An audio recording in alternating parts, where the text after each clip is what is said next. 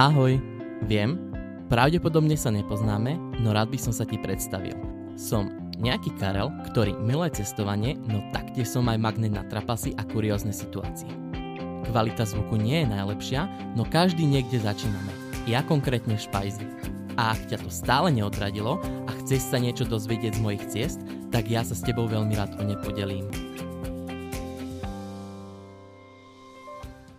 Ahojte priatelia, nepriatelia, známi, neznámi, ja vás vítam u novej epizódy Kajo versus. Svet. Dúfam, že sa máte všetci dobré, ja som aktuálne vynikajúco, je to pravdepodobne počuť aj na mojom hlase a prečo? Tak to si ideme teraz povedať v sumáre môjho posledného týždňa, ktorý zvyčajne na začiatku epizódy robím. Začiatok týždňa začal ako vždy novým dielom, konkrétne ten posledný diel bol rozhovor s Mary Čaučíkovou o Indonézii.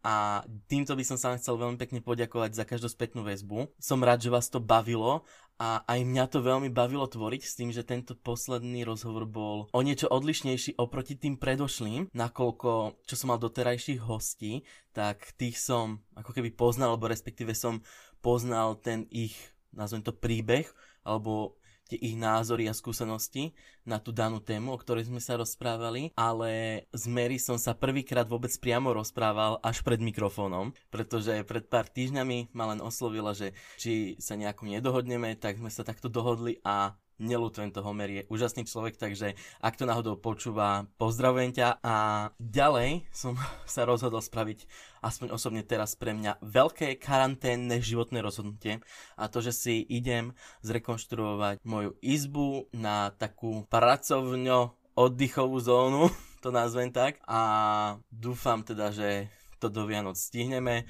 pretože boli sme aj u architektky a už sme to všetko objednali, takže už o chvíľku začneme aj malovať a podobne. A na poslednej veci, ktorej teraz naozaj intenzívne pracujem, pretože a mám taký menší deadline, aspoň pre seba, tak to je na, na jednom mojom nápade, ktorý realizujem, takže nechcem viac k tomu nič povedať, iba som vás takto chcel nalákať, že niečo sa chystá, ale on to pôjde už prvého decembra, takže preto na tom intenzívne teraz pracujem, aby som to všetko stihol. No, a ja si myslím, že z tohto úvodu by sme to mali všetko. Ja si myslím, že za ten posledný týždeň dosť udalostí sa udialo, tak poďme teda sa pozrieť na dnešnú tému, ktorú ako z názvu viete, kde sa k tomu vzťahuje ten posledný týždeň. A to, že v útorok sedemnásteho novembra sme si pripomenuli tridsiate prvé výročie od Nežnej revolúcie. A táto téma by sa podľa mňa mala riešiť a nielen pri jubileách, ale každoročne si pripomínať, pretože toto bola tá prvotná udalosť, ktorá ovplyvnila naše novodobé slobodné cestovanie. A každopádne tí možno, ktorí to zažili a počúvajú ma, lebo mám tu aj určite takých poslucháčov, tak a, mi teraz dajú za pravdu. Ak by som mal popísať cestovanie pred osemdesiatym deviatym štyrmi slovami, tak určite by to boli strach, neistota, závis a byrokracia. Myslím si, že toto sú naozaj výstižné slová, takže už si viete tak letmo predstaviť, že čo to teda to cestovanie mohlo byť. A čo ma veľmi aj zaráža, tak preto som aj chcel tento podcast spraviť, je, že uh, ľudia v mojom veku nemajú dostatok informácií, že ak to bolo a že aj tí ľudia, že keby mali záujem si to pozrieť, tak nemajú kompletné informácie, pretože na internete nenájdete veľmi veľa článkov práve o tomto a som by spovedal babku, mamu a tak, že ktorí zažili tú dobu. Každý vám povie niečo iné, pretože na každého to inak vplývalo. Do toho aj ten článok, každý bol rozdielný, no princíp bol ten rovnaký, tak som to nejako pozliepal a vytvoril som si ako keby svoju vlastnú verziu, ale samozrejme ten princíp je teda rovnaký a teraz sa teda presuňme na roky pred rokom tisíc deväťsto osemdesiatdeväť a keď sme chceli vycestovať, respektíve keď sme mali takú myšlienku, tak čo sme k tomu všetko potrebovali? Určite sme k tomu potrebovali cestovnú doložku. Bolo to akési potvrdenie o vycestovaní a žiadalo sa o ňu v januári, s tým, že v tej dobe neexistovalo to, že som sa rozhodol, že a idem na dovolenku do Chorvátska tri dni pred odchodom, nejako cez leto. Tá cestovná doložka bolo potvrdenie, ktoré strašne dlho trvalo. A toto potvrdenie celkovo obsahovalo až štrnásť rôznych podpisov z rôznych inštitúcií. Napríklad museli ste mať kladný list od zamestnávateľa, keď ste boli študent, tak od školy, keď ste boli dôchodca, tak ste museli mať z miestneho národného výboru. To bolo kedysi ako keby naše teraz aktuálne obecný úrad, následne výpis z registra trestov a iks ypsilon inštitúcií. A čo ešte na tom mrazí je, že vieme, aké sú úrady. To vybavenie není nejakým svižným tempom a pred tým rokom osemdesiatdeväť deto, s tým, že tam ešte hrala určitá ľudská závisť a naozaj, keď si len predstavíte, že tí ľudia potrebovali ten podpis, aby vycestovali,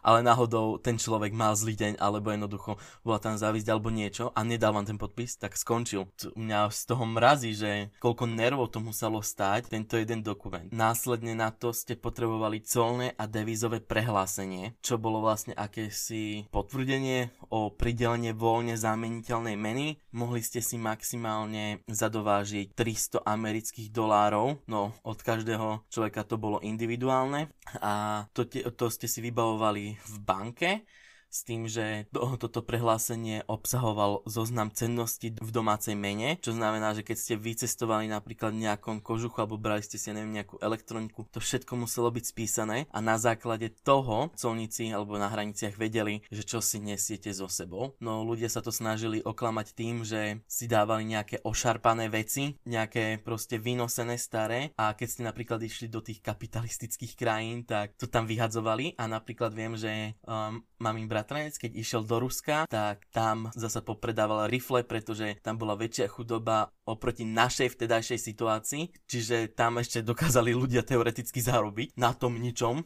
čo mali. Následne na to, dobre, tak si teraz povedzme, že už sme získali tú cestovnú doložku a devízové prehlásenie, ale stále sme nemali vyhraté, pretože chodili rôzne kontroly. Mohlo sa stať, že deň pred odchodom vám prišla kontrola do vášho bytu alebo domu. Ak našli náhodou prázdne šuplíky, tak to znamenalo, že ste chceli emigrovať, tak vám to okamžite zamietli. Na hranici vám to mohli zamietnúť a to bolo dosť také.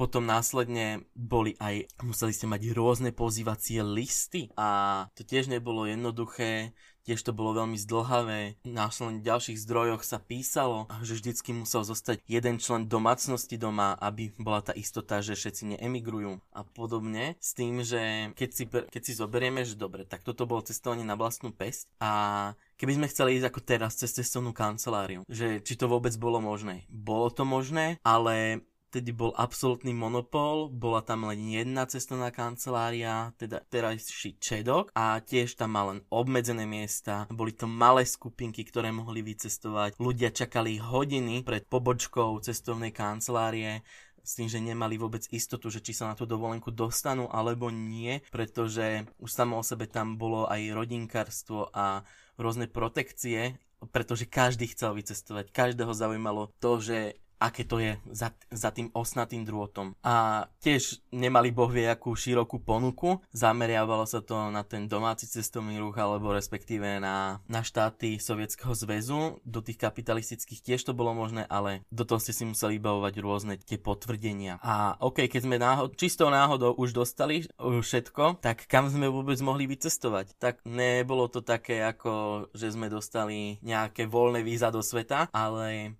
mohlo sa ísť do kapitalistických krajín, ak ste si samozrejme toto všetko vybavili, do krajín bývalej Juhoslávie, Bulharska, samozrejme po Sovietskom zväze ste mohli cestovať. Nebola tam až taká veľká ponuka. No každopádne, rok osemdesiatdeväť ubehol ako voda a stali sa udalosti také, aké sa stali. A teraz si povieme cestovanie v deväťdesiatych rokoch, respektíve tie bláznivé deväťdesiatky, že ako to vôbec bolo, pretože to tiež je zaujímavá téma a ako to bolo napríklad s vízami. Veľmi pekne tieto deväťdesiate roky popísal Martina vrátil Stravelistanu v jeho článku, z ktorého som aj čerpal a on tam písal, že jednoducho Fínsko zaviedlo pre nás vízovú povinnosť, Švajčiarsko intenzívne premýšľalo, že, že nám zavedú vízovú povinnosť. Keď si predstavíme, že tieto krajiny sú naozaj pre nás dostupné, áno, teraz anulujme zo sveta chorobu, o ktorej sa tu nerozpráva, ale na, máme tu tú voľnosť tam ísť, s tým, že aktuálne teraz máme jedny z najsilnejších pasov na svete. My sa aktuálne vieme dostať do sto štyridsaťdeväť krajín bez problémov, bez víz. Takže v tej dobe to bolo fakt, že obmedzené týmto. A ako to napríklad bolo s letenkami? To nebolo ako v dnešnej dobe, že pozriem sa na nejaký letenkový portál a vyhľadám si lacnú letenku cez nejakú nízku nákladovku. V tej dobe ani nízko nákladovky neboli a človek keď chcel, tak musel chodiť po meste hore dole, zisťovať si informácie informácie o dostupnosti leteniek, hlavne o cene, pretože v tej dobe to bol už nejaký ten peniaz, ak ste išli letecky. Vtedy sa najmä preferovala autobusová doprava, ale k tomu sa ešte dostaneme. No a keď už ste teda sa dostali nejako k letenke, tak samotný formát letenky nevyzeral ako teraz, ale bola to taká malá knížočka, kde sa odtrhávala vždycky jedna strana za jeden let. A čo bolo ešte také zaujímavejšie, tak vy ste dvadsaťštyri hodín pred odletom letom ste museli potvrdiť zamestnancovi letiska, že naozaj letíte, pretože ak by ste to nespravili, tak by ste sa nedostali do toho letadla, by sa to vaše miesto mohlo obsadiť. A v tej dobe neboli telefóny. V tej dobe jednoducho ste mali maximálne telefónne budky, čiže dokedy ste sa tam dovolali, to tiež bol niekedy zázrak. Alebo tam i samozrejme priamo, ale keď nie ste odtiaľ, tak to bolo niečo komplikovanejšie. No a teda, ako som spomínal, uh, preferovala sa najmä autobusová doprava, išlo sa najmä, tedy bolo populárne Španielsko, to bolo tie roky deväťdesiatštyri deväťdesiatpäť, konkrétne stredisko Loret de Mar, kde cesta tam trvala tridsať hodín, potom talianske Bibione, to, to je doteraz populárne, alebo či už uh, ďalšie rôzne iné krajiny. A dokonca už to bolo tak prehnané, že dokonca jedna cestovná kancelária robila autobusové zájazdy do Indie. Išlo sa tam štyridsať dní a to si ani človek nevie predstaviť, no. Ale predávalo sa to, pretože ľudia boli zvedaví a mali tú túžbu cestovať. S tým, že aj napríklad veľmi populárne, čo mi mama hovorila, boli nákupy v Istanbule, s tým, že ten zájazd trval päť dní, dva dní ste išli autobusom, jeden deň ste boli v Istanbule a ďalšie dva dní ste potom cestovali. Ale naozaj tuto aspoň môžeme vidieť, že tá túžba bola neuveriteľná, ale zasa nechoďme až do takých dialog. Poďme sa už len pozrieť do vedľajšej krajiny, po ktorej každý túžil. I sa pozrieť do Rakúska. Mama, keď prešla prvýkrát hranice, tak mi to popisovala, že to bol iný svet, jednoducho tam to bolo čistejšie, krajšie, no jednoducho vyzeralo to ako v, nejako, v nejakej epizóde Doktora z hôr. Jednoducho tie muškáty prelievajúce sa z kvetináčov, všetko pekné a takto. A ja si myslím, že aj pre Rakúšanov to musel byť kultúrny šok, keď v deväťdesiatych rokoch tam boli veľké návaly šušťakových ľudí za ladvinkami. A bolo to napríklad až smutné, pretože oni, jak boli, ale aj sú taký čestný národ a všetko, tak na rôznych odpočívadlách, na záchodoch bol toaletný papier a už v tých deväťdesiatych rokoch na tých odpočívadlách v slovenčine, že nech nekradnú tie veci, tí Slováci, lebo vedeli, že Rakúšania by to nespravili, tak to bolo také, že no, trošku zahambujúce. No ale každopádne, keď si to zoberieme, tak keď naša mama sa bojí alebo nevie spávať preto, lebo niekam cestujeme, babka hovorí, že čo sme radšej nešli tam a tam niekde na Slovensko, jak keď ideme k moru. Radšej naozaj, naozaj nečtujme sa im, pretože oni mali tú neistotu a bohužiaľ, keď nemohli oni, tak ďakujme, že môžeme my cestovať. I keď je aktuálna situácia taká, aká je, nemusím to ďalej rozpiplávať. Jednoducho, buďme radi za to, čo máme, pretože ja si osobne s mojimi cestovateľskými myšlienkami ja si neviem predstaviť v tej dobe žiť, takže asi tak. Bola toto taká kratšia epizóda, ale každopádne poďme sa presunúť na gastrotyp dnešnej epizódy, čo je Kajová výzva. Pre tých, ktorí nevedia, tak počas tohto týždňa si dajte nejaké jedlo, ktoré je vaše najobľúbenejšie alebo na ktoré máte už veľmi dlho chuť. Normálne si ho doprajte, nebojte sa toho a budem rád, ak mi dáte vedieť, aké to bolo a môžeme si takto vymeniť skúsenosti a aj recepty prípadne, za čo budem veľmi rád. A dobre teda, tak uh, to už je z mojej strany všetko.